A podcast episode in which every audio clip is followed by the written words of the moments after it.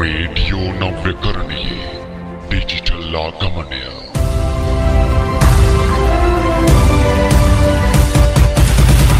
ऋतु मकर F M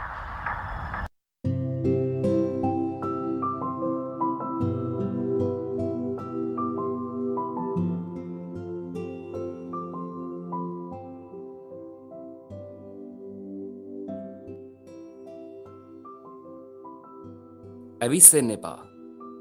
ඇවිස්සන එක අවස්සන එක මේ ප්ලෑන් එකේම කොටසක්. මේ දවස්සල බොහොම ජනප්‍රිය දෙබසක් තමයි මං ඒ විදිහට කිව්වේ. පෞගිය සතියේ සුපුරුදු විදිහට අපිට මුණගැහෙන්න කරුණු කාරණා යෙදිල තිබුණත් සිද්ධ වෙච්ච බලාපොරොත්තු නොමුණු දේවල් නිසා සමජ්‍යාලා වෙබ් අඩවි වාරණය කරන්න සිද්ධ වුණා. ඒවගේම ඇදිරි නීතිය පනවන්න සිද්ධ වුණා. දුරකතන පහසුකම් අන්තර්ජාල පහසුකම් ඒවා ඒ වේගය සීමා කරන්න සිද්ධ වුණා. ඉවසීම මදිකම නිසා වෙනත් අයගේ ඕනෑ පාකංවලට වෙනත් අයගේ ඥායපත්‍රයන්ට කුපිත වෙච්ච ජනතාව නිසා ලාංකිකයෝ නිසා ගොඩක් දේවල් සුපුරුදු පරදි සිද්ධ කරන්න බැරිවුණ දේවල් අකර්මණ්‍ය වුණ. ඒ නිසාවෙන් පහුගේ සතියේදී අපිට සුපුරුදු විදිහට බදාදාවේ රාත්‍රී දහයට මුණගැහෙන්න අවස්ථාව ලැබුණේ නැහැ. නමුත් මේ වෙනකොට තත්ත්වය තරමක් දුරට සමතයකට පත්වෙලා තියෙන් ඒ නිසා අපිට සුපුරුදු පරිදි එකතු වෙන්න අවස්ථාව ලැබිලා තියෙනවා. මම ෂනා ගුණසය කර මගේ ආශාවන්සහ මතකයන් ගොන්න එකතුවක් විදිහට පවත්වගෙන යන ස්ක්‍රබ්බුක් එකේ තවත් පිටු කිහිපයක් සුපුරුදු පරිදි ඔබත් එක්ක බෙදාගන්න අදත් බදාදාවේ රාත්‍රී දාය වෙනකොට ඔබ හමුවට මම ඇවිත්තින්න.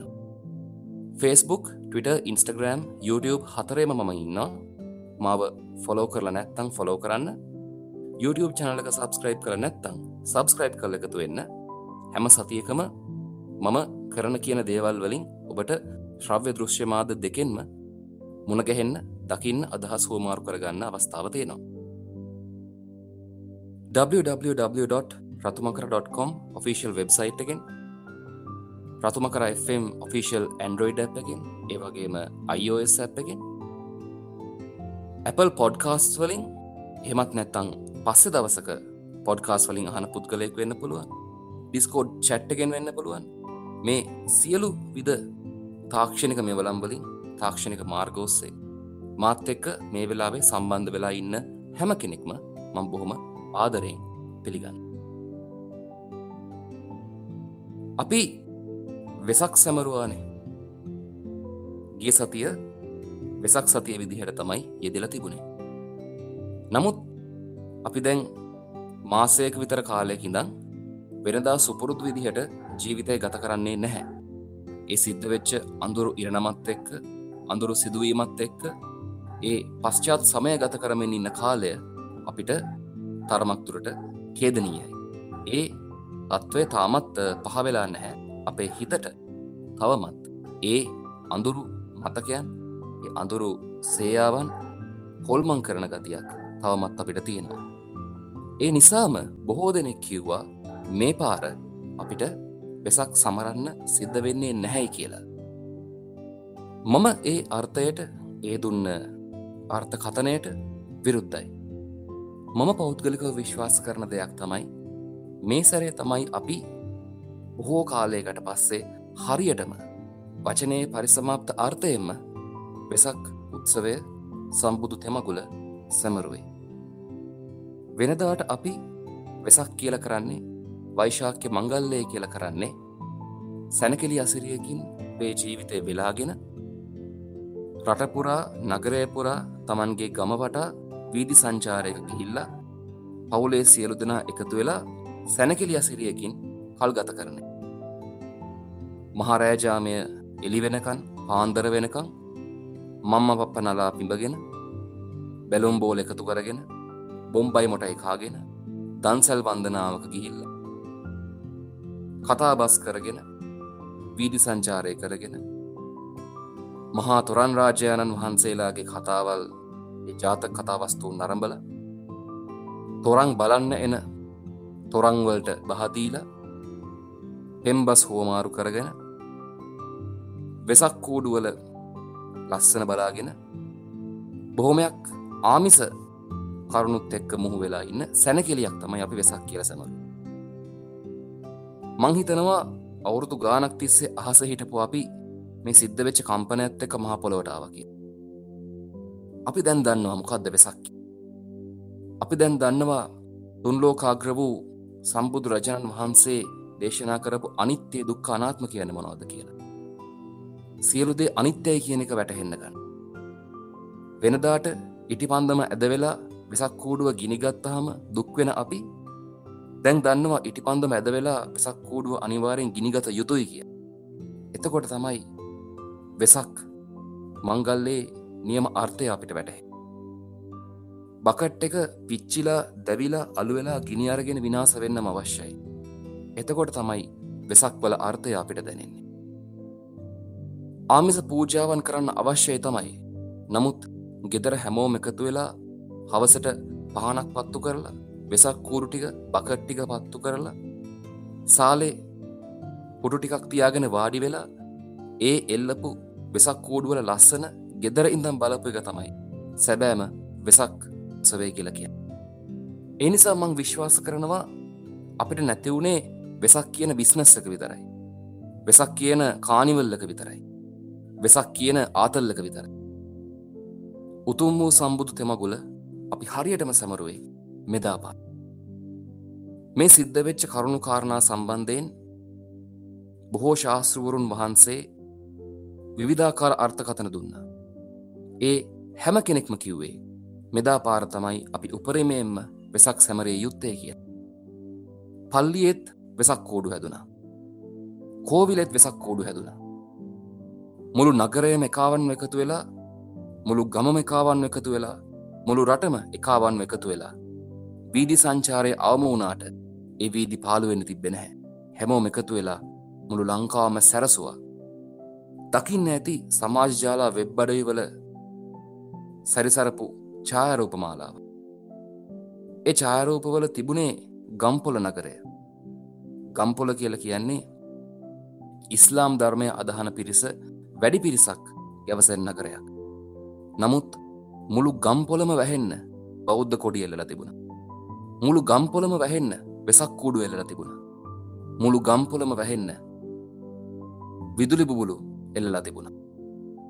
ඒ තමයි එකමුතුව ඒ තමයි බක් ඒ තමයි ප්‍රහාරයකින් විනාස කරන්න බැරිවෙච්ච එකමුතුකම ඒ තමයි අපි බලාපොරොත්තු වෙන ශ්‍රී ලාංකිකකම් වෙසක් කියල කියන්නේ ගොසක් නෙවෙයි. වෙසක් කියන්නේ අපි අපේ චිත්ත සන්තානය ඇතුළේ යථාර්ථය වටහා ගතයුතු උතුම් වූ මංගල කාරණයක්. ඒ නිසයි බුදුපාණන් වහන්සේ පිරිනිවන් පෑම කේදාන්තයක් වුණත් ඒක අපි මගුල් කාරණයක් විදිහට මංගල කාරණයක් විදිහට සලකන්නේ. පද ඒ පිරිනිවන් පෑමෙනුත් පෙන්නන්නේ. උතුම් වූ බුදුරජාණන් වහන්සේට පවා වෙනස්වීම වෙනස් කරන්න බැහැ කිය. ඉතින් තාමත් වෙසගේ අසිරේ අපිට දැනමින් තියෙන වකවානුවක මම හිතනවා අපි යථාර්ථය අවබෝධ කරගෙන උතුම් වූ ශාස්තෘවරුන් වහන්සේගේ ධර්මය අවබෝධ කරගෙන අන්තවාදී නොවී ධර්මය හරිය හරියට ගැනගෙන අපි ආගමානකූල විය යුතුයි නමුත් දර්ශනය පිළිබඳ අවබෝධයෙන් ආගමානකූල වෙලා අපි ශාස්තෘන් වහන්සේගේ උතුම් වූ ධර්මයට අනුව අපේ ජීවිත හැඩගස්වාගෙන එකමුතුවෙන් සාමයෙන් මේ ඉන්න ටික කාලය ගත කරමු කියලා. මොකද අපි කවුරුත් හිතුවත් අපි මහා කාලයක් ජීවත්වෙනවා කියලා මම විශ්වාස කරන දේ තමයි මේ වෙලාවේ ස්ක්‍රප්බුක් විච්ෂනාල්ජී ආගනින්න බහුතරයක් දෙනා ජීවිතය තුනෙන් එකක් ගත කර අවසානයි. අපිට තියෙනෙ බොහොම සුළු කාලයක් ඒ සුළු කාලය උපරමයෙන් ගත කරලා අපි අවබෝධයෙන් ගත කරලා අපි නික්මිලා යමු. එතකොට ඒ උතුම් වූ ස්වර්ගය අපිට බලාපොරොත්තු වෙන්න පුළුවන්. ඒ දකින්නා වූ හීන අපිට බලාපොරොත්තු වෙන්න පුළුව. බටහිරට අනුව කියන ආෆ්ට ලයි් එක අපිට සුගිත මුදිත කරගන්න. ඒ දේ ඉක්මං කරගන්න කලබල වෙන්න එපා. අන්තවාදීන්ට රැවටෙන්න එපා. එක එක ජෙන්ඩාස්වලට ඒක ඥාය පත්‍රයන්ට අතකොළු වෙන්න එපා. මේක ලොකු දාම්බෝඩ් එක. අපි මේ ගත කරන ලෝකය අපි මේ සෙල්ලං කරන මේ ගලටියට සටන්බිම එහෙම් පිටිම් දාම්බෝඩ්ඩයක් එහෙමත් ඇත්නම් චෙස්පුවරුවක්. අපි මේක ඉත්තො විතරයි. ඉහලින් ඉන්න හස්තයන්ට අපි ඉත්තො විදියට පාවිච්චි කරන්න ඉඩ දෙන්න එපා. යථාර්ථය අවබෝධ කරගන්න. පුළුවන්නම් ඕනෑම ආගමක කෙනෙක් වේවා බුදුරජාණන් වහන්සේගේ ජීවිත කතාව හරි පිළිවෙලට කියවල බල බොහෝ දේවල් ඉගෙන ගන්නති මේ වෙසංගේදී මම ඔබට කියන දේ තමයි මම බත් එක බෙදාගන්න දේතම බුද්ධාගම වෙන්න එපා. නමුත් බෞද්ධ දර්ශනය හරිහට අවබෝධ කරගන්න. මොකද කිසිදු ශාස්තෘවරුන් වහන්සේ කෙනෙක් නරකක් කියල නැහැ.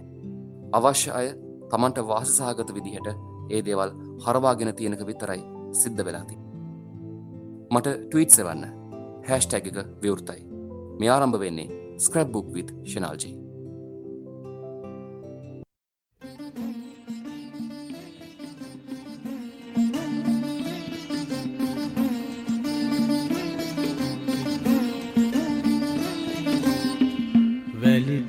අතරේ හෙමිහිට බත්සිනා වැලිතල අතරේ හෙමිහිට බත්සිනා නේරංජන නදියේ කයාහිස වැඩ සිට බුදු උනුදා තිලෝහිමි මොක්සුවලද මොහොතේ සමාධී භාවනා සමාධී භාවනා.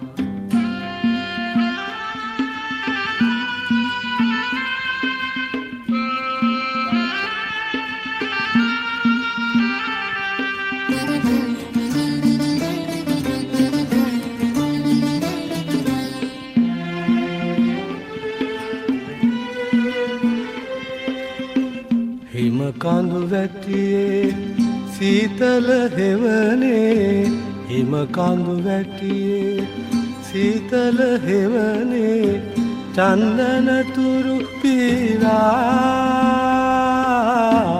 චන්දනතුරු පීරා ඇදීෙන මල්මුවරද රසිනේ. සමග මුසු කෝමල මඳ පවනේ. ගැටිලා පාවෙනා. ගැටිලා පාවෙනා.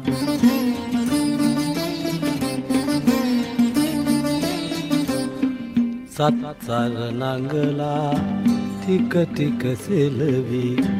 සත්සර නඟලා ටික ටික සෙලවී.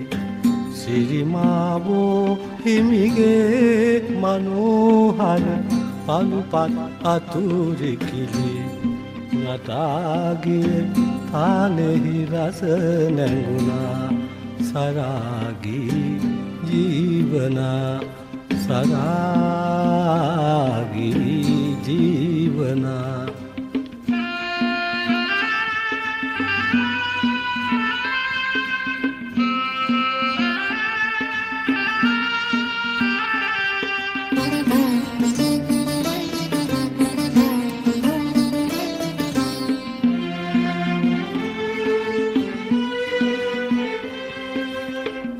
සඟමිත් මෙහෙනි දකුණේ සාකා සඟමිත් මෙහෙනි දකුණේ සාකා සිරිලකගෙන ආදා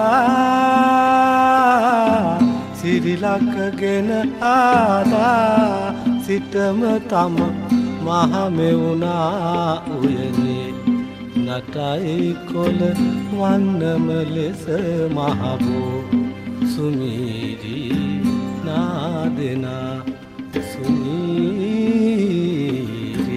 නාදෙනා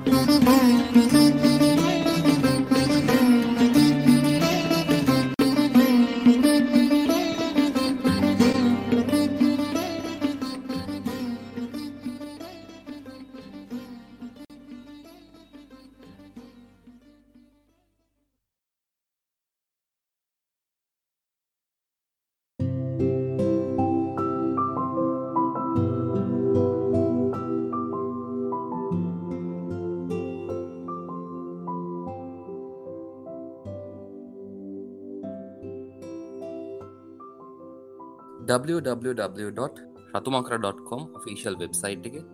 ඒවගේම ඔෆිසිල් ඇන්ඩරෝයිඩ් ඇ් එක iOS අප් එකෙන් ඩිස්කෝඩ් ඇ් එකෙන් එවගේම Apple පොඩ්කාස් ඔස්සේ. එමත් නැත්තං පස්සේ දවසක පොඩ්කාස් වලින් එකතු වෙන හැම කෙනෙක්ම නැවතත් මක් පිළිගන්න. ස්කැබ්බුක් චනාල්ජී වගේ වැඩසට ආශාවන්ස මතකයන්න එක්ක වෙලා මේ වෙලා වඩාත් සුපහැදිලිව ඇන්ඩරෝයිඩ් ඇ් එකෙන් ඒවගේම අයිස් අප්ගෙන් ඔබ එකතු වෙලා ඇති. ඩිස්කෝඩ් චැට් එක දිලා අය එකතු වෙලා ඉන්නවා. ජොයල් ආර්විස්සවන් යොහන් එවගේම දිල්ශාන ඉන්නවා නදීසින්නවා නලින්ද තිලෝනි සහ සියෝන් අද තාක්ෂණික සහය නදී සහ යොහන් වට ලබා දෙනවා. බොහම ස්තුතියි. දිල්ශානි පහුගේ දවස්වල පොඩි අකර තබ්බයකට මුහුණ දීලා තිබුණා. හිතනවා දැන් සුව වෙලා ඇති. සුවාතට හැරෙන්න්න කියලම ප්‍රාථන නො නිට්ටාවටම සෝවෙන පුංචි ගෘහස්ත අනතුරකට ලක් වෙලා තිබුණා. නිසා මහිතන්නේ ටික දවසක් යනක එක්තැන් වෙලා හිටියේ. දැන් මංහිතනවා අපහෝ සුපුරුදු රැකියාවට යනවා ඇති දර වැඩ තින් ඒ විදිහට ඩිස්කෝඩ් චැට්ටක පැත්තේ මත් වෙනදා සුපුරුදු විදිහ හදවත් මු වෙලා ඉන්නවා. පොඩ්කාස් එකතු වෙලා ඉන්නවන ඔබුවත් මං බොම ආදරයෙන් පිළිගන්න ඔබ මේ දේශවනය කරන්නේ පස්සේ දවසක වෙන්න පුළුවන්. නමුත් මගේ කවන්ස් හැම එකක්ම හැමතිස්සම විවෘතයි. හැස්ටක් එක විවෘතයි. ඕන වෙලාවක ඔබේ අදහසක් ඔබට හිතන දෙයක් මට ටයිප් කරලා හැස්ටැක යොදලා එවන්න. පෞගේ දවස්තිගේ අපිට තිබිච්ච මානසිකත්වඇත්ත එක්ක ඒ සිද්ධ වෙච්ච කරුණු කාරණාවලට අදාළ සිනමා නිර්මාණ පිළිබඳව ආයත් මගේ මතකය අවදි වෙන්නගත් ඒ කතාන්දරත් එක්ක ආදරය මුහු වෙලා තියෙන හැටි ඒ ආදරයත් එක්ක දීශනය යුද්ධය මුහු වෙලා තියෙන හැටි හරි පුදුමාක ආදරයට සීමාමායින් වැටකඩලු නැහැ. එව අදාළම නැහැ. හිතකට පුළුවන් ෂණයකින් මේ විශ්වයේ ඕනම තැනකට ළඟාවෙන් ඒ විදිහේ ඒ හැසිරීමට අපි බෞද්ධාගමය කියනවා. බෞද්ධ දර්ශනය සඳහන්නවා දූරංගමන් ඒක චරංකි දූරංගම ඕනෑම දුරක් ගමන් කරන්න පුළුවන්. පාලි භාෂාවනයේදී සඳහන්වේ හිතකට පුළුවන්න ෂණයකින් මේ විශ්වය ඕන තැනකට ළඟාවෙන්න. ආදරණීය හදවත් එකක් අතර පරතරය අවම කරන්න. ඒ විදිහටම පුළුවන් මනිරත්නම් කියන අති දක්ෂ ප්‍රවීණ ජේෂ්ඨ සිනමා අධ්‍යක්ෂකවරයාට ආසක්ත වෙන්න මට ප්‍රධාන වශයෙන්ම බලපෑවේ. මංහිතනවා මට වගේම මුළු ලෝකයටම බලපෑවේ. අනුව දශකය පුරා ඔහු නිර්මාණය කළ තුන් ඈදතු චිත්‍රපට මාලාවක් නිසාකි. මේ නිර්මාණ තුන කෙනෙකට වෙනස් කතා තුනක් වුණාට පාදක වෙන තේමාව එකයි. එක නිසා මේක තේමානුකූල ත්‍රිලොජිය ආරම්භක නිර්මාණය රෝජා. කාශ්මීර දේශසීමාවේ දේශපාලනික ගැටුම්වලට වෙන් කරන්න බැරිවුණු බොම ලස්සන ආදරයක්. දෙවැන්න බොම්බේ. ජනවාර්ගය ගැටුම් නිසා විසිරෙන පවුල්ලක ඉරනම තීරණය කර ඒ ඉරනම විසඳන ආකාරය දිගහැරෙන බොම ලස්සන හදවතට ආමන්ත්‍රණය කර සිනවා සිත්තම්. ඒ දෙකම පහු කරගෙන ඇවිල්ල මන් අතර වෙනවා තුන් වැන්නල. මුලින්ම මම මේ කතාවට ආසක්ත වෙන ප්‍රධාන හේතුව වෙන්නේ මගේ ප්‍රියතම ඔලිවුඩ් රංගන ශිල්පිය බොලිවුඩේ රජ්ජුරු මේ චිත්‍රපටයේ ප්‍රධාන චරිත නිරූපණය. ඒ තමයි මගේ ළමා කාලයේ කියවීම. මම ඔහුගේ චිත්‍රපට නාමාවලිය අතරින් මුලින්ම නරඹපු සිනමා වියමන ඒ සිනමානිර්ම චිත්‍රපටයට අනුව ඔහු ගුවන් විතුලි මාධ්‍යවේදී ඕල් ඉන්ඩියා රේඩියෝ නාලික. අහම්බෙන් මේ මාධ්‍යවේදයා මුන් මුණගැහෙනවා බොම පියකරු යුවතිය. යුවතියට ඔහු පෙම් බඳිනවා ඇයව ලුහු බඳින ඒත් ඇය ඔහු මගහරෙන මගහරින හේතුව විදිහට කියන්නේ ඇය විවාහකයි. නමුත් ඔහු එක පිළිගන්න ලෑස්ති නැහැ. ඇයගේ පියකරු වතකමල ඔහුගේ හදවතේ අස්සක් මුල්ලක් නෑර හැම තැනකම සටහන් වෙල. මේ තරුණයා ප්‍රීතියෙන් ඉපිලෙනවා. ධාවනය වෙන යකඩ යකෙක්ගේ මැදිරි වහල්ට නැගල නටන්න තරම්. තරුණයා ප්‍රීතියෙන් ඉපිලෙනවා. නමුත් ඇය ඌමනාවෙන්ම ඔහුව මගහරින්. ඊට සාධාරණ හේතුවක්. මේ තරුණිය ත්‍රස්තවාදී සංවිධානය සාමාජික. මේ චිත්‍රපටිය අවසන් වෙන්නේ තරුණයා තරුණියගේ ඝාතන තත වලක් කලා මේ දෙන්නම එකට අවසන් ගමන්ගේ සියල්ල සිද්ධ වෙන්නේ හදවත වෙන හදවතේ සැනසුම වෙන සූරය උදා වෙනවා. ඒත් උණුසුම අවම වෙනවා. මද නලක් වගේ හදවතින් හමාගෙනෙන සුසුමකි. මගේ හද ඔබේ හද පිටිපස්සේ හමාගෙනෙනවා එක හරිම ආදරණීය වේදනාව එක හරිම ආදරණීය දුකක්. මගේ ආදරය මගේ ජීවිතය ඔබේ ඔය හදවතම විත හේමන්තයේදී අතුවලින් ගිලිහෙන පත්‍ර දිත්වයක් පොළොව මතට කඩාහැලෙන හේමන්තය පහුවෙලා තවත් ඉරුතු උදාවේවී මේ පත්‍ර දෙක බලාපොරොත්තු දල්වගෙනීම ආයත පැළවෙලා මේ කුරෙරු කාලය පහු කරලා යළි දළුලන අනාගතයක. ඒ ශාක පත්‍ර දෙක හරියට අපේ හදවත්. හදවතක් තියෙනවනම් එත අනිවාර්යයෙන්ම වේදනාවක්. වේදනාවක් දැනෙනවානම් එතන හදවතක්. මේ ඉරුතු පහුවෙන කාලය පුරා කොයි තරං දේවල් වෙනස් වුණා ඒ හදවත් ඒ වේදනාව ඒ විදිහට නොවෙනස්ව පවති. හදවත් මුහුවීමට බාධා පමුණුවන්න ඕනෑ තරම් අයවලුන් මැදිහත්. මහා ප්‍රාකාර දැවන්ත දවාර වැටකඩුලු මුරකපොලු ඉදිරේ. ඒත් ඒ හැම ප්‍රාකාරයක්ම වහගෙන ලතාවන් මතුව. ලතාවන් වැඩෙන් ඒ ප්‍රාකාර එද්වාර අත්තුදව්වක් කරගන වෘතාන්තය දිගටම ලියවේවි. එ සියලු බාධක හමුවේ මුහුවෙන්න තරම් අදවත් ප්‍රබලවේවි හරියට අපේ හදවත් දෙක වගේ. චරිතාංග රංගනය භාව ප්‍රකාශනය සතර අභිනය හොඳින් ප්‍රගුණ කළ ඔලිවුඩේ රජ්ජුරුවන්ගේ දෙපා පාමුල මගේ හදවත දනගස්සන්න සමත් වෙච්ච ඒ චිත්‍රපටිය තමයි දිල්සේ. අපි වෙන්කරන ප්‍රාකාර වෙනුවට මුහුවෙන හදවත් හොයන්න පටන්ගම් මේ තමයි ඊට හොඳම කාලේ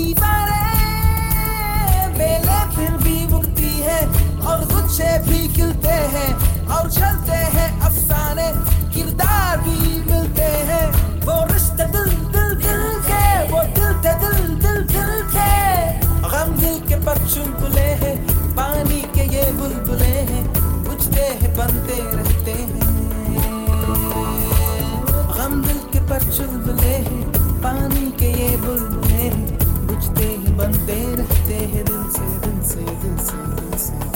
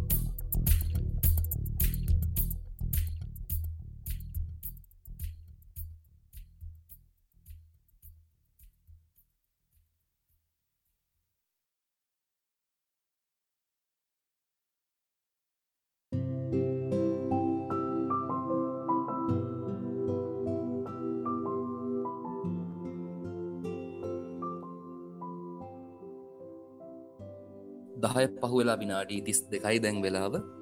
ස්ක්‍රබ්බුක් වික්ෂනාල්ජී එකයි ප්‍රතුම කර එම් ඔස්සේ ඔබ එකතු වෙලායින්න දිල්සේ කියලා කියන්නේ හරිම නවතාවයකින් යුතු කතා. එකයන්නේ අපි පස්සෙ දවසකා පහු නැරඹුවත් අලුත්ම කතාවක් විදිහට බලන්න පුළුවන්. චිත්‍රපටිය. සාමාන්‍යයෙන් නිර්මාණ එහෙම බිහිවෙනවා හරි අඩුයි. එවිදි නිර්මාණයක් බීවෙන නම් සියලු දෙනාගේම දායකත්වය ඒ නිර්මාණයට ලැබෙන් අවශ්‍යයි. අධ්‍යක්ෂකවරයා විතරක් නෙවෙයි නළුනෙලියන්ගේ ඉඳල තාක්ෂණික සේවයිඉඳල සියලුම ක්‍රියාකාරී මේ නිර්මාණය නිෂ්පාදනය යථාර්ථය කරන්න දායක වෙච්ච හැම කෙනෙක්ගේම මහන්සේ ප්‍රතිඵලයක් විදිහට තමයි ඒ වගේ නිර්මාණ ඉව කාලානුරූපීව මංහිතනවා හැම කෙනෙක් මනිරත්නම්ගේ රෝජා බොම්බේ වගේම දිල්සේ චිත්‍රපට ඔගේ තේමානකූල චිත්‍රපට තුන් ඇඳුතු කතාව ෆිලෝජිය හොයාගෙන නරමන්න කිය පරණ ෆිල්ම් හොයාගන්න ටිකක් අමාරුයි. නමුත් ටිකක් මහන්සි වනෝතින් අපිට හොයාගන්න බැරිවෙනයෙකුත් නෑ අනිවාර්යෙන්ම බලන්න. මොකද ඉතාම කාලානරූපී කාලෝච්චිත චිත්‍රපට ත්‍රිත්වයක් තමයි මන්රත්නම් විසින් ඒ ආකාරයෙන් නිෂ්පාදනය කරලා තියෙන අධ්‍යක්ෂණය කරලා තියෙන්නේ. පාසල් වලට දරුවන්ගේ පැමිණීම මේ වෙනකොට වර්ධනය වෙලා තියෙනවා. පෞගිය දවස්ටිකේ ඉතාම අඩු ප්‍රතිශතයක් තමයි පාසල්වල දරුවෝ පාසල්වලට පැමිණීම වාර්තා වෙලා තිබුණේ. විශේෂයෙන්ම අගනගරයේ පාසල් බොහොමයකට මේ වෙනකොට ආරක්ෂකංශවලින් සියලුම විධවිධාන සපයල තියෙන්නේ.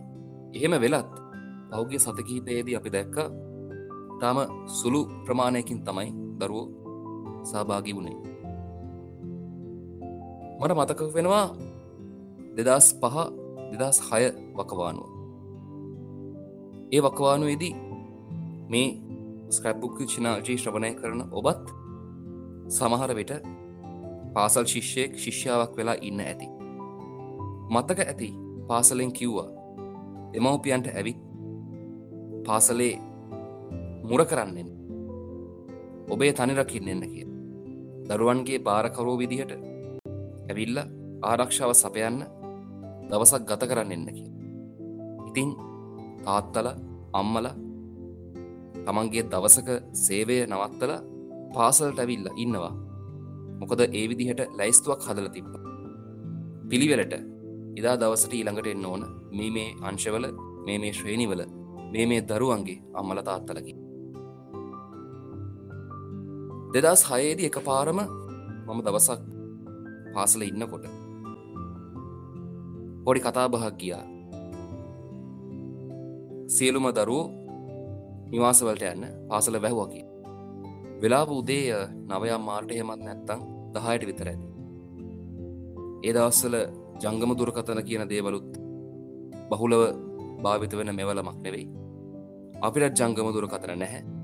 එක නිසා කහනියක්ම දෙමවපියෝ හැමෝම ධර්මරාජ කන්ද නෑක්ග ගේට්ටු ගාවට ඇවිල්ල තමන්ගේ දරුවන්ව ගෙදර එක්කම් මොකද ඒ වෙනකොට රතේ තිබිච්ච තත්ත්වයක් මානුෂය මෙහෙුමේ උච්චතම අවස්ථාවට ළඟාවමින් පැවතිච්ච මොහොතක. පොඩි කතා බහක් කියා ප්‍රහාරයක් දියත් කරන්න සූදානම් වෙලා තියෙන කිය මම එතකොට ධර්මරාජයේ කනිෂ්ට ප්‍රධාන ශිෂ්‍ය නායකෑ විදිහට කටයුතු කළ. අපේ අම්මත් ගේට්ටුව ගාවට ආව. මාව එක්කං යන්න. මම ගිය නෑ මංහිතුව නැහැ. මේ වෙලාවේ මං කරන්න අවශ්‍ය මෙතනින් පැන්ලෑන එක නෙවෙයි. ඔවු මට ගෙදර ගිහිල්ලෙන්න පුළුවන්. අම්මත් බයවලයි නමුත් මංකිව නැහැ. මං ස්කෝල ඇතුළ ඉන්නේ. අපේ ගුරුවරු ඉන්න විදුවල්පතුමා ඉන්නවා. මම ශිෂ්‍යනායකෙක් විදිහට කටයුතු කරන්න තියෙනවා. මෙතන මං සනි වෙලා නැහැ. මාත්‍යක තව බොහෝ පිරිසක් ඉන්නවා. යන්න අය බයායට යන්න අවශ්‍යයට ඉන්න බයය ඒ අදාළ කටයුතු සලසර දෙන එක. මගේ යුතුකම. මොකද මට පාසලේ වගකීමක් පවරල තියෙනවා. මම ගේට්ටෝ ගාවට ගිහිල්ල අම්මට ඒ දේ පැහැදිලි කරලා එකයි තිහ වෙනකන්ම පාසල් වෙලා හිට අද වෙද්දි මේ සිද්ධ වෙන වාතාවරණ ඇත්තේ වගකිව යුතු පාලකයෝ රටින් ඉක්මෙනවා. ඒ මත් නැත්තම් වෙනත් වෙනත් කටයුතුවලට සහභාගි වෙන එමත් නැත්තං කරඇරලා නොදන්නවා වගේ නෑසුනා වගේ දෙයක් සිද්ධ වෙනවා කියලා පූර්ව දැනුම්දීම් කරලත් ඒදේ නොසලකා හැරලයි. මගේ නායකත්වය ගුණාග ගැන පම්පෝර් ගැසිල්ලක් නෙවේ මං කරන්නේ. රට කරවන නායකත්වය දෙන්න අවශ්‍ය මිනිස්සු නායකත්වය නොදීම සම්බන්ධය ප්‍රශ්නයක් තමයි අපි හැමෝටම තියෙන්නේ. පාසල්ට යනවා කියන එක බයවෙන කාරණයක් දක්වා අද වෙනකොට මේ තත්ත්වය වර්ධනය වුණා. මේ වෙද්දි සමහර විට අපිට සිද්ධ වෙච්ච දේවල් අමතක වේගෙන යනාව වෙන්නත් පුළුවන් නමුත් ඒදේ අමතක වෙන නොදී දෙයක් සිද්ධ වුණා කියල ඒමත් එම අපි හඬා වැටෙන්නේත් නැතුව අවබෝධයෙන් යුතුව ඒ සිද්ධ වෙච්ච පාඩම් එක් ඉදිරියට යන්න අපි ඉටාගන්න අවශ්‍යයි. පාසල කියල කියන්නේ මොන කරුණුකාරණා තිබුණත් අපි දිනපතා සහභාගි විය යුතුත. මේ වෙලා මාත්‍යක එකතු වෙලායින්න බහුතරය අති බහුතරය පාසල් ගමන හමාර කරලයින්. දැන් අපිට තේරෙනවා ආයත් පාසල් යන්න තිබුණා නම් කිය. ඒ මතකයන් එක්ක ආයත් මුහුවෙන් අවස්ථාව තිබුණා නම් කියලා. බොහෝ අයට තියෙන ප්‍රශ්නයක් තමයි යෝක. නමුත් පෞද්ගලිකව මට එහෙම හිතෙන්නේ නැහැ. ආයත් ඉස්කෝලයන්න තිබුණානං කියලා මම හිතන්නේ නැහැ. කට්ටිය බලයි ඒ ඇයි කිය. මට එහෙම හිතෙන්නේ නැත්තේ. මගේ පාසල් කාලයේදී ඒ කාලය උපරිමයෙන්ම මම ගත කරපු. පාසල් කාලේ උපරිමයෙන් ගත කරේ නැත්තං හිතේ පොඩි දෙගිඩියාවක් තියෙනවා. ආයෙත් යන්න තිබුණානං අපිට තව ගොඩක් දෙවල් කරන්න තිබුණ. අපි ස්කෝල දිගපල්ල හරි අඳුරගත්තේ නෑ අපි පන්තියට වෙලා විතරයි හිටිය. ඔව් අපි දේවල් කරගත්ත.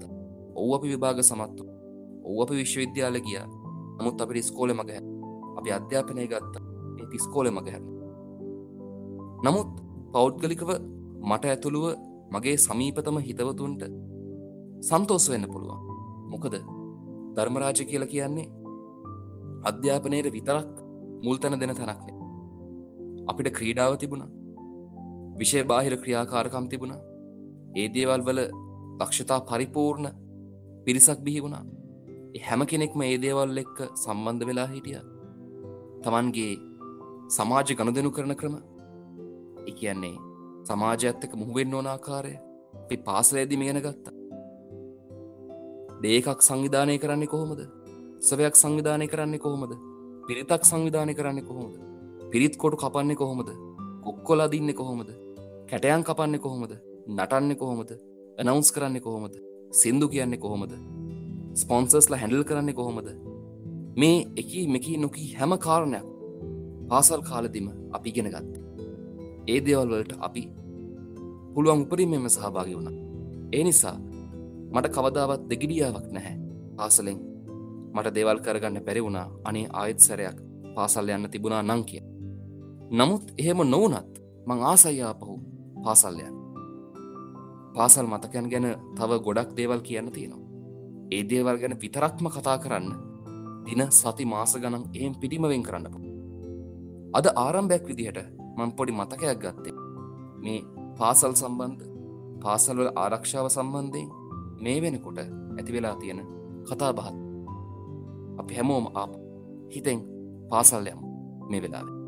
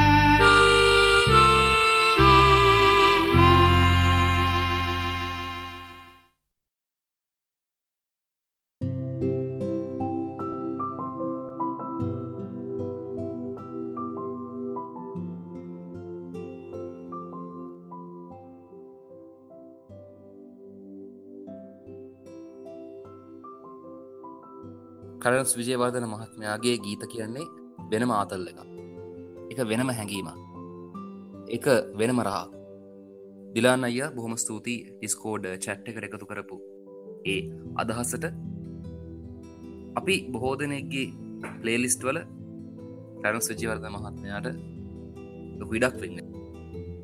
ගොඩක් අ, පැරණි ඊත පැරණි කියන්නේ පැරණිමත් නෙවෙයි ඇත්තරම නමුත් අ, එක්තරා විදිහක මම දකින්න කැමති කලරන්ස් විජයවර්ධනව අතීතය සහ අනාගතය යාකරපු පාලමක් කියලා.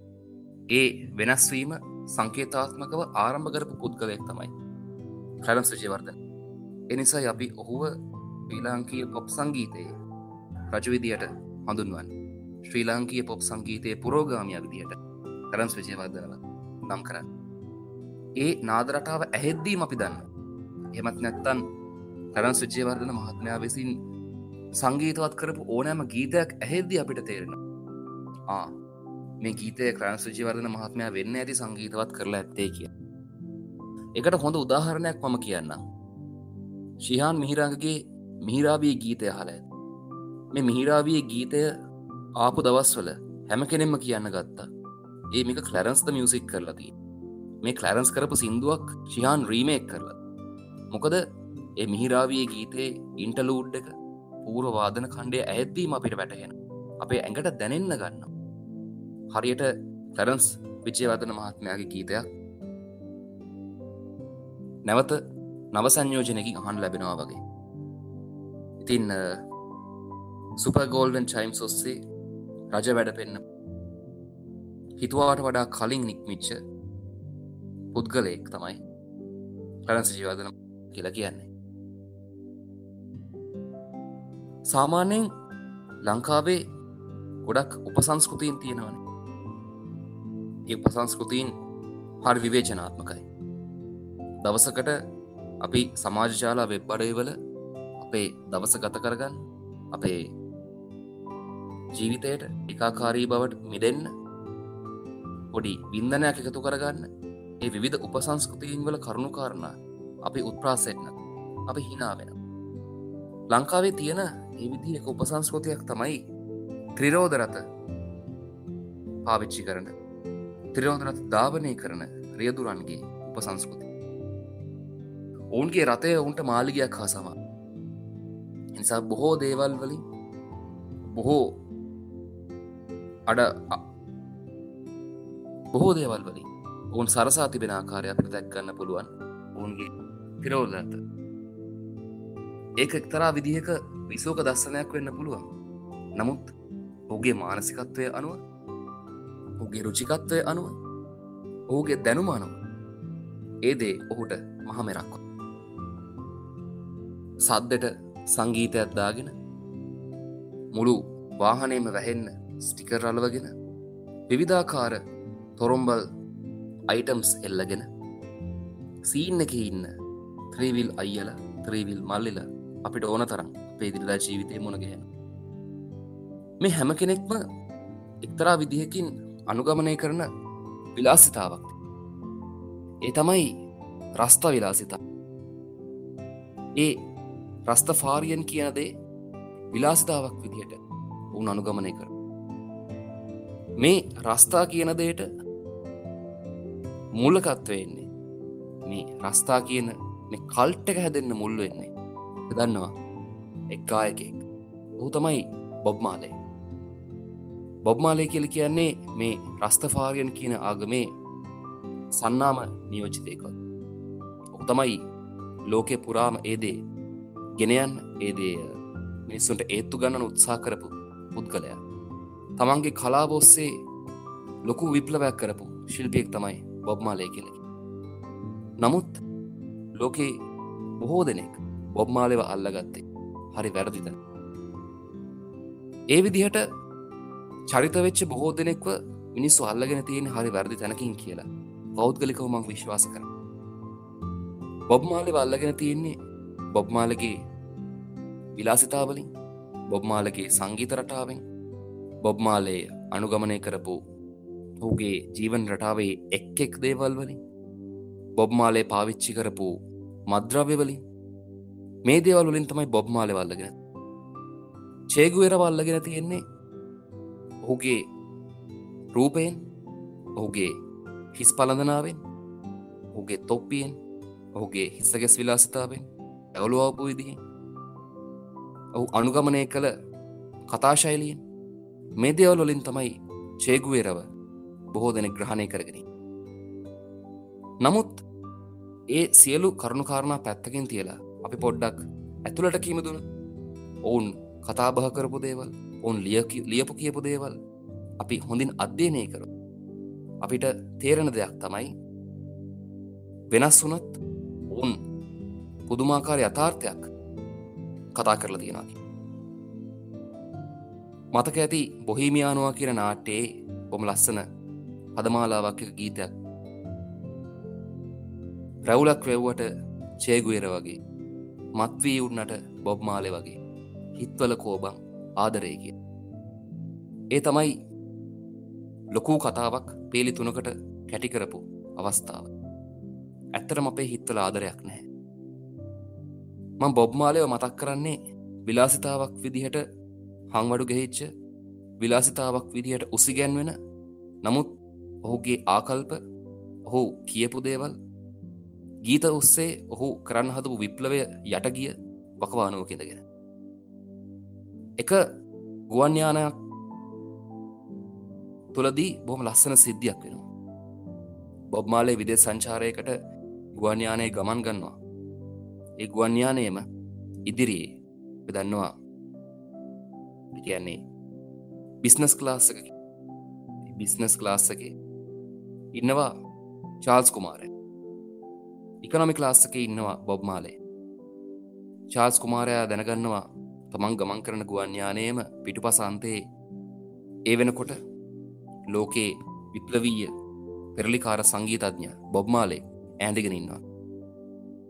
තමන්ගේ සේවකයෙක්ට තමන්ගේ කාර්යමණ්ඩලේ සේවකයෙක්ට දැනුම් දෙනවා. බොබ්මාලය ගිහිල එක්කන් එන්න. මට හෝ මුණගහෙන්න ආසයි. ඒ නිලධාරයා බොබ්මාල් ළඟටෙනවා ඇවිල්ල කියනවා ඉස්සරහා චාල්ස් කුමාරය ඉන්නවා. චාල්ස් කුමාරවාගේ හොඳ රසිකයෙක්. ඔය මුණගහෙන්න ආසයිලු. නිසා චාල්ස් කුමාරය කිවවා ඔයා එක්කන් එන්න කිය බොබ්මාලේ ටිකක් කලා නිලධාරය ඉඳල බලාගෙන ඉඳලා කියනවා. චාල්ස් කුමාරය මගේ රසකයෙක්න. චාල්ස් කුමාරයට මාව මුණගහෙන්න ඕනන. ඒනම් චාල්ස් කුමාරයට මෙතැන්ට එන්නකි ලංකාවේ සිද්ධ වනානං සිරගත වෙන්න තරං හේතු කාරණාව වෙන දෙබසක්. නමුත් චාල්ස් කුමාරය ඔහු මුණ ගැහැනෙනවා. ඒ තරමට ඔහුගේ නිර්මාණවලින් ඔහුගේ කලාවෙන් ඔහුගේ දහමින් ඔහුගේ ජීවන විලාසයෙන් ඔහුගේ ආකල්පවලින් ඔහු ප්‍රබල වෙලාහි මං මේ වෙලාවේ එක ගීතයක් තෝරගන්නේ අපි හැම කෙනෙක්ටම තියෙන ගීතය සම්බන්ධයෙන් තියෙන තරා වැරදි අදහසක් නිවැරදි කරන ගමන්. ඒ ගීතය තමයි නෝවුමන් නෝක්‍රයි. අපි හැම කෙනෙක්ම ඒ ගීතය අර්ථගන්වන්නේ ගැහැනියක් අපේ ජීවිතයේ හිටිය නැත්තං අපිට දුකක් කෙන්න අපිට කවදාවත් අඩන්න වෙන්න නෑ තනියමින් එක සැපක්කි හැමතිස්සේ මේක තමයිත නමුත් ඒ ගීතය ඉතුරු පදමාලාවන්ටික බොහොම අවබෝධයෙන් බැලුවොත් තේරෙයි. මේ කියන කාරණයත් එක්ක මේ කෝරස්ස ගැලපෙන නෑනේදකි ඒ ඔස්සේ මං හොයන්න ගත්ත මොකක්ද මේ කියවෙන්නේ? ඔහුගේ උච්චාරණයෙන් අපිට හරවගන්න කොට නෝවමන් නෝ ක්‍රයි කියල කිව්ව. හරි විදිහ තමයි නෝවමන් නහ ක්‍රයි කියල කිය නහ කියන එක ජමේකාවේ භාවිත වෙන්නේ ඩෝන්ට් කියන එක. ඉංග්‍රීසියට හැරවූ හම නහ කියන යෙදුම ඩෝන්ට් කියන වචනයට තමයි පෙරලෙන් මේ ගීතයෙන් කියවෙන්නේ දුර ඈත ගමනක යන්නේ ඉන්න පෙම්වතා එමත් නැන්තන් ස්වාමිපුරුෂයා තමන්ගේ පෙම්මතියට බිරිඳට කියනවා. එපා ගෑනයේ අඩන්න එපා. දුක්වෙන දෙයක් නැහැයිකි ඒ තමයි නෝවමන් නහ ක්‍රයි කියල කිය එමත් නැත්තං නෝ උමන් ඩෝන්ට් ක්‍රයි කියලකි ඒ අර්ථය අපි වෙන විදිහකට තමයි අර්ථගන්න ගෙනතිී මේ ගීතය කියනවා අපි දෙන්නට බෙං වෙන සිද්ධ වෙනවා. නමුත් බයවෙන්න එපා. මන් දුර කියාට ඔබළඟ මං ඉන්නේ. අපිට ගොඩක් දේවල් නැති වුණා. අපි කුරරු කාලයන් පහු කරා. නමුත් කවදාහරි අපිට වාසන බුදාවේවි එතකන් පොඩ්ඩක් ඉවසගෙන ඉන්න. මං ආපහු එන්නකි ලස්සන ගීතයක් අපි හැම කෙනෙක්ම වෙනස් විදිහකට ආර්ථගන්නවගෙන හිටපු ගීතය මංහිතනවා බොහෝ දෙනෙක් මේ වෙලාවේ අහගෙනින් අය හිතුවේ තනිකඩවින් එක සැපක් කියනක මේ ගීතය කියනවා ඇති කියලා. නෑ එහෙම නෙවෙයි. වෙන් වෙන හදවත් දෙකක් ඇතුළේ නලියන අනාගත බලාපොරොත්තුවක්ත මේ විදියට ලස්සන්ට කියලති බොබ්මාලකි ගංජසුරුට්ටුවත් බොබ්මාලගේ බොහොම විශාල විදිහට ඇඳගන්න ඇඳුම් පැළඳුම්ව බොබ්මාලගේ හිසගැස් විලාස්ථාව බොබ්මාලගේ රැවුල් විලාස්ථාවරත් එහා ගිහිල්ල ඔහුව අධ්‍යයනය කරන්න. එතකොට ඔබේ ජීවිතයට ගොඩක් දේවල් සරිකරගන්න පුළුවන් වේවි. ජීවිතයට තවත් දුරරත් අවබෝධයක් ලබාගන්න පුළුවන් වේවි. වෙනස් කියවීමක් තියෙන පුද්ගලයෙක් මේ ලෝකයේ වෙනස් කරන්න කලාවෙන් මහන්සි වෙච්ච හැටි ඔබට වැටහේ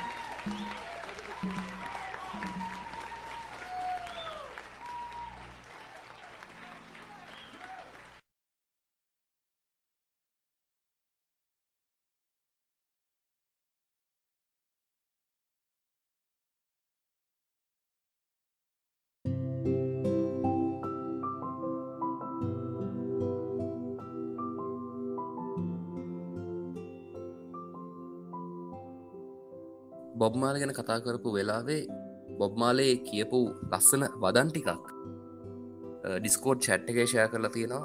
ඒ වගේම ජොයල් විට්ටයකුත් දාලා තියෙන නයිටික සඳහන් කරන්නක ඒ අතරින් මගේ හිත්ගත්ත වාක්‍ය දෙගත් තමයි අරගලය අමාරුවෙන තරමටම ජයග්‍රහණය හරි ලස්සනයි හරි සුන්දරයි. එවගේම තවත් එක කියමනක් තියෙනවා. ඇය ගොඩක් විස්මේ ජනක කෙනෙක් නම් ඇයව දිනාගන්න කළ ලේසිවේ ඇව දිනාගන්න ලේසි නම් ඇය කිසිම විශ්වය ජනකත කෙනෙකුත් නෙවෙයි. ඇය ගොඩක් වටයන කෙනෙක් නං ඔබට ඔබ ඇව දිනාගන්න ගමන ඇව දිනාගන්න උත්සා අතාරන්නේ ඇව දිනාගන්න එක ඔබ අතහැරියොත්තයම එකන ඔබේ වටිනාකමක්. සත්‍යය තමයි හැම කෙනෙක්ම ඔබ වරිද්ධනවා හැබැයි ඔබ දැනගන්න ඕන.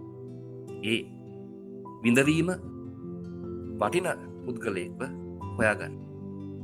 ඔහු හෝ ඇය වෙනුවෙන් විඳෙව්වාට ඉවසවාට දුක්ුණට ප්‍රශ්නයක් නෑ කියන වටිනාකම දෙන්න පුළුවන් පුද්ගලයාව හොයාගන්න ඔබට බාරයි. වැරදියට කියවපු බොබ්මාලේ හොඳින් අධ්‍යයනය කළොත් බොහෝ දේවල් ජීවිතයට කරගන්න පුළුවන්.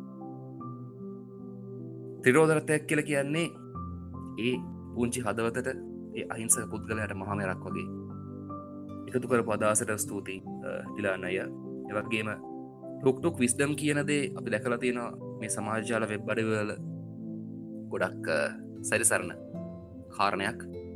ගොඩක්දේ එකතුන හැෂ්ටැග එකක්. ඇත්තටම ඒ පුංචි හිත් ඇතුල්ලේ හිතන දේවල් පිටි පස්සේ රෙක්සින් එක ඒ රෙද්ද කැන්වසයක් කරගෙන ඕ නකුරු කරලා තියෙනවා. අකුරු කරලා අලවල තියෙනවා. අපි රතවාහන තදබදයක හිරවෙලා ඉන්නකොට ඔවුන් අපේ ප්‍රඥාව පහල කරන්න වචන තුන හතරකින් රචනාවක් මහා දේශනයක් අපි දිහාවට විසික් කරනවා.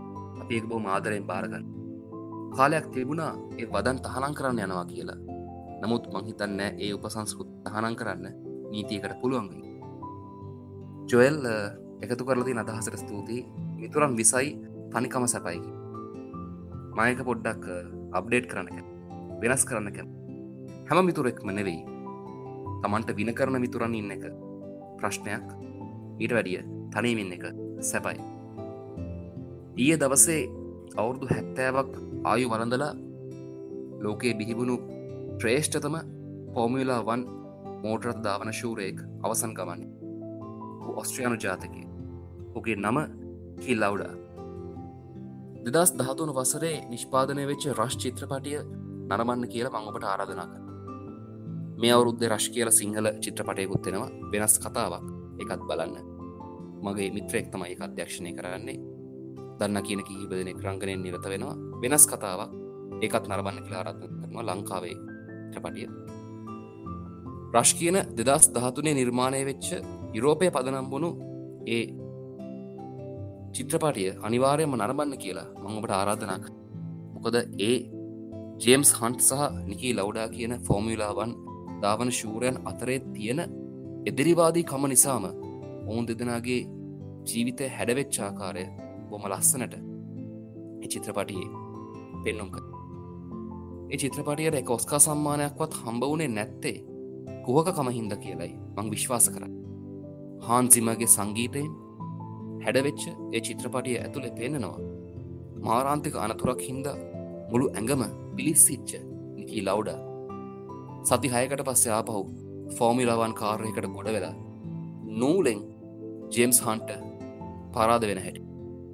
ඒ රෝන්ප්‍රි තරංගාවලීද ජේම්ස් හන්ට පරාද වුණාට නිකී ලවඩ ජීවිතයෙන්. බලන්න බැරි තරම් පිච්චිලා අලුවෙලා කිය නිකී ලවඩගේ ශරීරය ඇතුළෙ තිබිච්ච හදවතට යධිෂ්ඨානය අලු කරලා දාන්න. ඉගින්නට බැරි වුණ. බල්ල නැත්තං අනිවාරයෙන්ම එ චිත්‍රපටිය බලන්න. ඊයේ දිනේ අවසන් ගමන් ගිය නිකී ලව්ඩාගේ ජීවිත කතාව ඇසුරේ නිෂ්පාදනය වුණු හොම ලස්සන චිත්‍රපටිය අනතුරු නිසා ජීවිත හානි සිද්ධ වෙන නමුත්තේ අනතුර වලක්වගන තිවිච්ච කාරණයක් නම් ඒ ජීවිත හානිය ගැන පිට හරිම දුකයි හරි වේදනයි. පහුකිය ඉරිදාව ඒවගේ ඉරිදාව අපිට බොහෝ දෙනෙක් නැතිවුණ හේතු කාරණයක්. අපි නැවතත් සීපත් කරන්න ඔහුගේ ඉරිදාව වෙන්කරගෙන හිටිය. අවුරුදු තිහක් තිස්සේ අපි අපිත් එක්කම යුද්ධ කළා. යුද්ධ අවසන් වුණා. නමුත් නැතිවෙච්ච ජීවිතවලට අපෝ පණ දෙන්න බෑ. ඒ අය අපි වෙනුවෙන් පෙරමුණට ගියා. යුදවදින්න. ඒ කිය රටක් වෙනුවෙන්. රට එක්සේසත් කිරීම වෙන. ඔවුන් ඒ විදිහට ගිහිල්ලා ඉන්නකොට තමයි අපි දකුණට වෙලා බොහොම සැනසුමේ නිදාගත්තේ අපි බොහොම සැනසුමින් පේ ජීවිත ගත කළේ. බය තිබුණත් ඔවුන් අපි වාරක්ෂා කරයි කියන විශ්වාසය අපිට තිබුණා. අවුරුත් දහයකට පස්සේ ආයත් සැරයක් ඒ ජාතිය මුර දේවතාවන්ගේ පිහිට අපිට පතන්න සිද්ධ වෙලා තියෙන පෞගිය වකවානුවේදී ඔවුන්ට විවිධාකාර අඩන්තේට්ටන් බලය කරවන පුද්ගලයන් විසින් ලැබුණ. නමුත් එ සියල් අමතක් කරලා උන් සේවයට වාර්තා කළා අවශ්‍ය මොහොත්. අද හැම හන්දියකම හැම පාසල් ගේටුවක් ඉස්සරහම් හැම කාර්යාලයක් ඉදිරිපිටම දිවාරෑ එලි වෙනකන් ඔවුන් අපිට සේවේ සපයමින් ඉන්න මේ ඇතිවෙච්ච වෙසනකාරී තත්ත්වය සමතයකට පත් කරලා ලස්සන ශ්‍රී ලංකාවක් කර තිබුණු ඒ සුන්දරත්වය නැවත ළඟා කිරීම දක්වා ඔවුන් දිවාරෑ නොබලා බෙහෙසෙට ඉතින් ඒ වගේ සුන්දර අනාගතයකට වෙහෙසෙන ඔවුන් සම්බන්ධයෙන් කියවෙන එක ගීතයක් මගේ හදවතේ හැමදාමත්. ඒ ගීතයෙන් කියවෙන්නේ අපි මේ තියෙන අඳුරු කාලය ගත කරලා ආයිත් සුන්දර අනාගතයකට යන්න අවශ්‍යය කියන එක. ඒ සුන්දර අනාගතය අපි බලාපොරොත්තු වෙනවාකි යළිත් උදා ඉරු පායනකොට බලාපොරොත්තු දල්වගෙන දෑස් තල්වගෙන අපිට ඒ දෙස බලාගෙනන්න පුළු වාතාවරණයක් උදාවේවිකි අපි හරි ආසාාවෙන් ඉන්නවා. ආයෙත් සුදු පරවියන් ඉගිලී යන දවසක්. මේ හැම දෙයක් මැති වුණේ ජනවාර්ගි ගැටුමි අපිට අපි අවබෝධ කරගන්න බැරිවෙච්ච නිසා. මේ ඇතිවෙච්ච මේ මෑතකදී ඇතිවෙච්ච තත්ත්වය එන්නේ. අපිට අපිව හරි හැටි අවබෝධ කරගන්න බැරිවෙච්ච නිසා. අපි හැමෝම එකමවකගේ දරෝ කියලා අපි හැමෝම එකයි කියලා කරට අතදාගෙන මේ දේ සමතයකට පත් කරනවා වෙනුවට මං කෙලින්ම වෙන කාරණයක්. ඔවු. අපිට මුස්ලිම් මිනිස්සු ඒ කාලෙන්දම වෙනස් විදිහයට තමයි පෙනුනේ. අපිට පන්සල හුරුයි. අපිට කෝවිල හුරු අපිට පල්ලිය හුරුයි. නමුත් අපිට මස්ජිදය හුරු නෑ. ඒ මස්ජිදය හැමදාමත් තාපකින් වෙහිලා තිබ්බේ. ඒ මස්ජිදය දොරවල් හැමදාම අපිට වැහිලා තිබ්බ. අපි දකින්නේ ඒ ළඟින් යනකොට අතපය හෝදගෙන ඇතුළට ගොඩ වෙන ඉස්ලාම් භක්තිකයෝ විතරයි. එතනින් එහාට ඒ අභ්‍යන්තරේ සිද්ධ වෙන කිසිම දෙයක් අපි දන්නේ නැහැ. හැම දෙයක්ම අපිට ආගන්තුක. ඒ නිසාම ඒ පරතරය කාලයකින්දලා වැඩුණා. අපිට කෝවිලක පූසාරි හරි සාමාන් අපිට පල්ලියේ පියතුමා හරිම සාමාන්‍ය එ ගීතිකා හරිම සාමාන්‍ය කෝවිලේ බචන් හරි සමා අපිට පොට්ටුවක් තියෙන කාගන්තුක නෑ. පල්ලියට ගිහිල්ලා උන්වහන්සේගෙන් නවස්කාර කල්ල ගන්න ආශිර්වාදය අපිට ආගන්තුක නෑ. අපිට ජේසු ආගන්තුක නෑ. අපිට කිසිම දෙවි කෙනෙක් හින්දු පූජකය හින්දු දෙවි කෙනෙ ආගන්තුක. ඒත් අපිට මෞලවී ලාගන්තුක අපිට පොප්පි ආගන්තු අපිට ඔවුන්ගේ ඇඳුම් පැළදුම් ආගන්තු. අපි ඔවුන් එක සම්බන්ධ වෙච්ච එකම එක තැන පටලප්පම විත අපි ඔවුන්ට සම්බන්ධ වෙච්ච එකම තැන කස්ටඩ් පොඩිං එක විතරයි. එතනින් එහාට අපිට ඒ සම්බන්ධතාවය ගෙනියන්න බැරි වුණා. ඒ හැදිච්ච පරතරය එන්න එන්නම වැඩි වෙලා වැඩි වෙලා වැඩි වෙලා තම ප්‍රශ්නය ආවේ. මං හිතනවා පුළුවන්න මස්ජිදය දොරට විවෘත කරන්න. පුළුවන්නම් මස්ජිදය ඇතුළට අපිටත් නවස්ථාව දෙන්න. පුළුවන්න මස්ජිදේ ඒ තියෙන ශාවලාවලට විල්ල එකට වැටිලා එකට සවාන්න එකක් කාගෙන ඉන්න පුළුවන් වාතාවරණය උදා කර. ඒ දවාර විවෘත. අපිත් අත් පුළුවන් ඒ විදිහට අතපය හෝදගෙන තුළටකි නබිතුමා වන්දනාමාන කරන්න. එතකොට ආයත් සාමය උදාවේවි මංහිතනවා මේ වෙලාවෙ ගන්න පුළුවන් කවුරුත් නොකියන ප්‍රධානම දෙයක්. අපි හැමෝටම මස්ජිදේ විවෘත් කරලද අපිට සාමය අවශ්‍යයි. අවුරුදු දහයක් අපි පුදුමාකාර නිදහසේ ජීවත්ව මොනතරම් ප්‍රශ්න තිබ්බත් ආර්ථික් ගැටලු තිබ්බත් දේශපාලන ගැටලු තිබ්බ දවස අන්තිමට අපි මොනෑ හෝ විදිහකින් බයක් නැතුව නින්දර වැට මොකද වෙනද අතිබිච්ච ඒ බෝම්බ බිය වෙනද අතිබිච ත්‍රස්ත බිය අපිට නැහැ. නමුත් අදායත් අපිට බීතියක් ඇ මේ දේ ඉවර වෙන්න හැමෝම එකතු වෙන්න වෙච්ච දේවල් වලින් පාඩමක් ඉගෙනගෙන ඉදිරියට යන්න ඕන. ඒ වෙනුවෙන් අපි මහන්සිව අපි ලස්සන අනාගතය ලස්සන දවසක උදාවක් එනකම් බලාගෙනින් ඒ වෙනුවෙන් පි පොඩ්ඩ පොඩ්ඩ හරි මහන්සිවේ සමාජ්‍යාල වෙබ් බඩියලුවන් තරම් ප්‍රශ්න ඇති වුණ. ව්‍යාපාර වර්ජනය කළ යුතුයි කියල ගොඩක් ප්‍රශ්න ඇති වෙලා තියෙනවා. අපි මේ කර්තාවය පදරම් කරගෙන ඉන්න ටවිට එකේ පොදුමාකාර විදිහට දේවල් පෞගි දවස්වල ෂයාවුණ විදාකාර මතකැටුම් සිද්ධ වුණ. හැම දෙයක් මිවර කල් අපිට පුළුවන්න ඉස්සර වගේ එකතුවෙන් ඉස්සර වගේම ටවීප්ස් ඉස්ථාරකක් තියන්න. මම දන්න මේ සරේ ටවීප් ඉස්ථාරක තිබ්බද කිය මං විශ්වාස කරනවා මං යෝජනා කරනවා අදාළ සංවිධාක මණ්ඩලි කවුරු හරි මේ දෙහගෙන ඉන්නවන මෙදා පාර තමයි අනිවාරයම ටවීප් සිස්ථාරක පවත්වන අවශ්‍ය. මං කවදාවත් ගිහිල නෑ. නමුත් මෙදා පාරමං කොහොම හරි ටවීප් සිස්ථාරක තිබුණු වෙලාවෙන් කරගෙන සහභාගි වෙන්න බලාපොරොත්තු වෙන අපි මේ වෙච්ච දේවල් එක්ක මුහුවවී ඒ දේවල් ගැන පසුත වෙනවට වඩා ඒ වෙච්ච පාඩම් ඉගෙනගෙන ඉදිරියට යන්න අවශ්‍ය. අපි ලස්සන අනාගතයක් වෙනුවෙන් තාමත් තාමත් තාමත් හීන දකින ශ්‍රී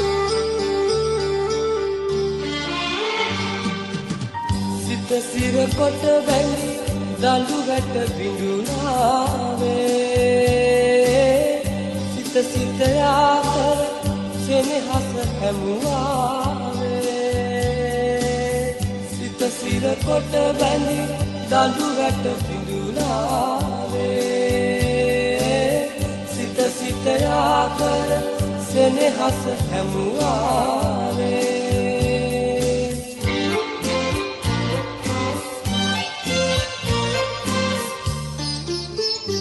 පැහැසල් අරුණක ඉරවල පිපුඩාවේ යුගදුරු යුදදුම සැනකින් නිවුලාවේ හිමිදිරියේ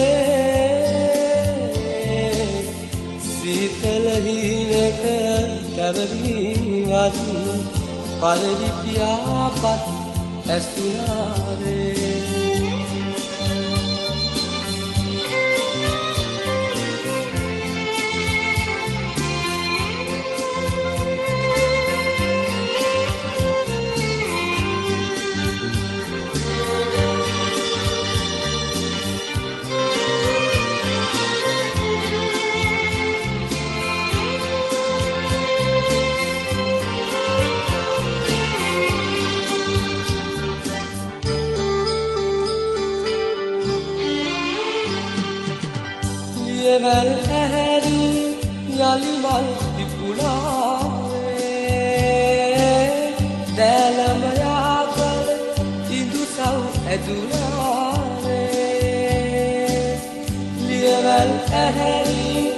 යළිමල් විපුලාවේ දෑලමයා කල ඉදු සැව් ඇදුනාවේ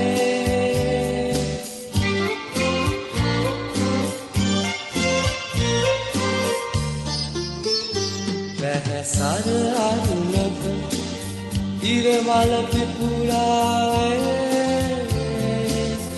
යුගදුරු යුදදුම සැනකින් නිවුලාවේ හිමිදිරියේ සීතලහීනක පැවරීවත් පරවිපියාපත් ඇසුනාවේ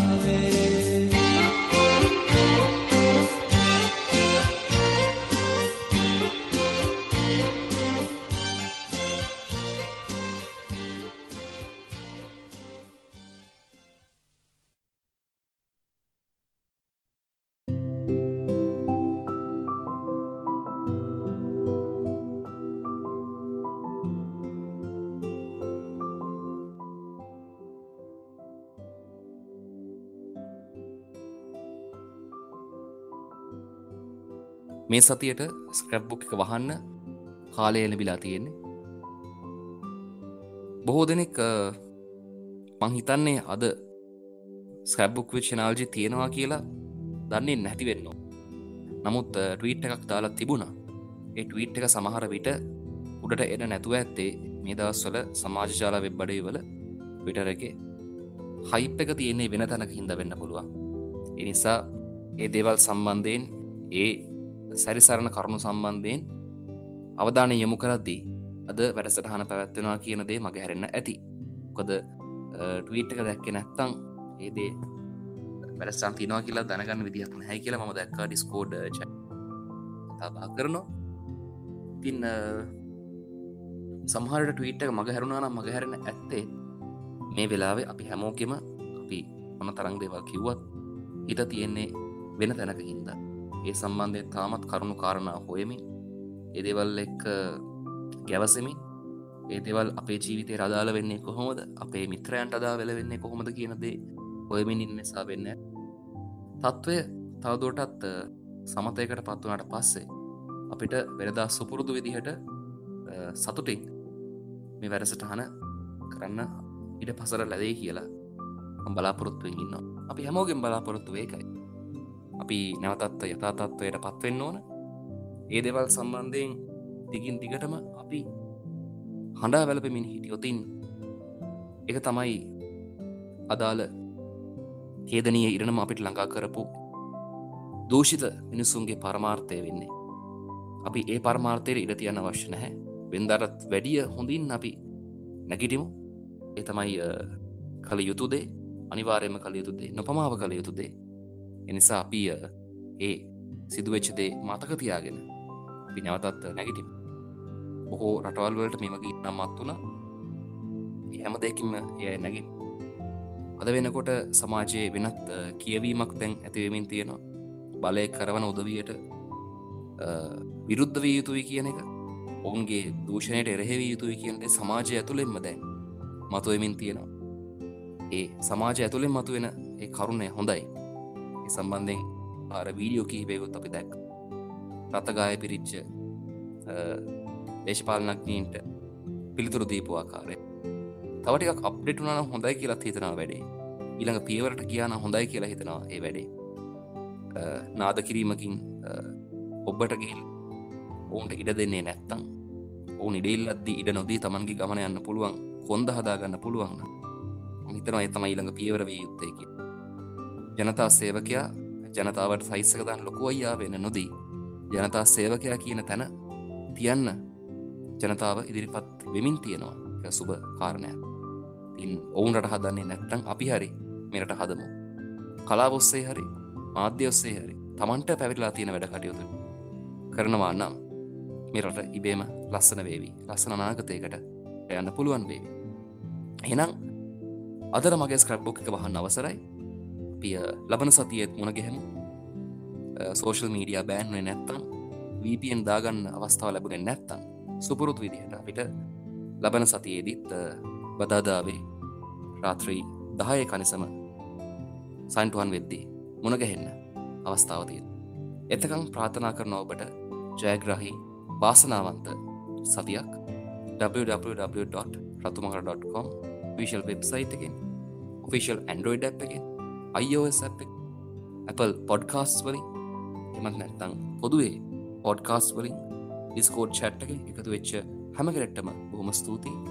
නදීස් යොහන් දීපු තාක්ෂණික සහයෝගයට බොහොම ස්තුතියි. එකතු වෙච්ච හැම කෙනෙක්ටම හදවතින්ම නැවතත් ස්තුතිය පල කරනවා. හැස්ටැක විවතයි ඔබේ අදහස් එවන්න. පස දවසක හන කෙනෙක් නම් ඒ අහපු දවසේ තමන්ගේ තියෙන මතකයන්න එක ඒ හැස්ටැක අමුණලා ටවීට් කරන්න. ඒදවල් මට ඉඩ ලැබෙන හැම වෙලාවකම හැම ටවීට් මං කියවනු මම ෂනාගුණසේකර අපි ලබන සතියත් සුපුරුදු දෙංගතු කමින් සුපුරුදු සෙනහසින් මුණගැහෙමු ගින් එන්න සුපරාත්‍රී